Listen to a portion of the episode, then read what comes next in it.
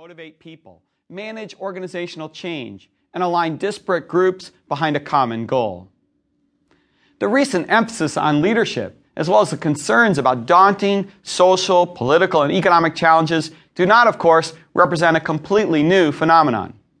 Nearly a decade ago, in a speech at the Minnesota Center for Corporate Responsibility, Fortune magazine's editor at large, Marshall Loeb, offered an interesting perspective on leadership. He asked the question, where have all the leaders gone?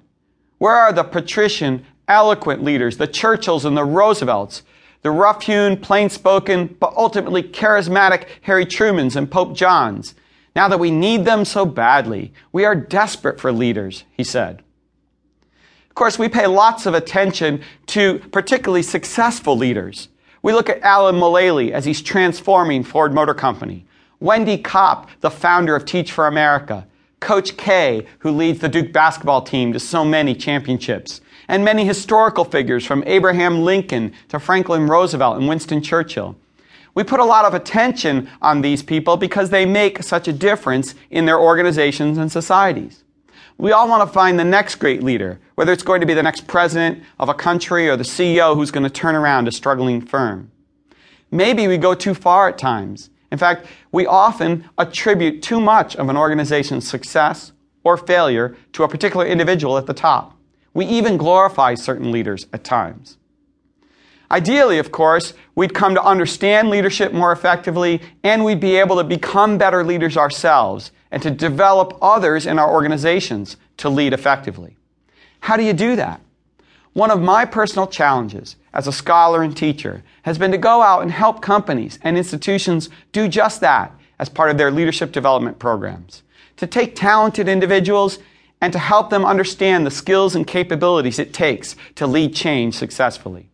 It's a difficult thing to do, but I believe that scholarship can inform practice and that we can teach people about the skills and capabilities required to become better leaders. And that's what I'd like to do in this course with you. If we need more effective leaders, of course, the question then becomes what type of leaders should firms and organizations seek? And interestingly, the so-called management gurus disagree.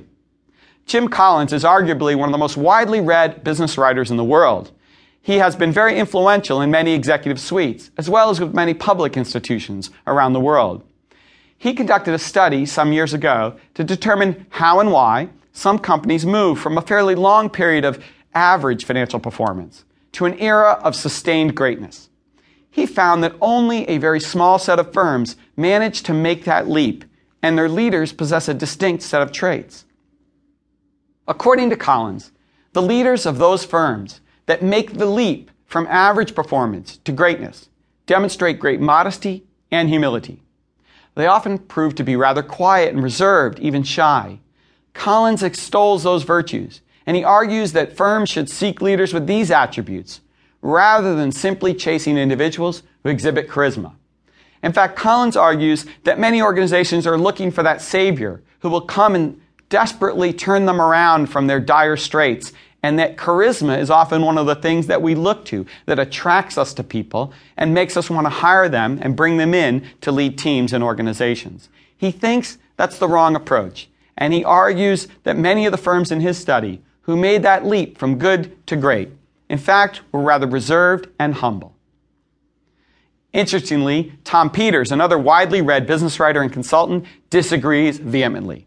He thinks that the current turbulent environment in which many organizations have to compete and in which many public institutions need to shape policy requires something quite different than the stoic, quiet, calm leaders that Collins extols. Peters claims, Would you like to think that a quiet leader will lead you to the promised land? I think it's total, utter bull because I consider this to be a time of chaos. Peters goes on to argue that it's very dangerous to try to identify a single set of personality traits and characteristics that are associated with superior leadership in all situations. He argues that different circumstances merit different types of leaders and different behaviors.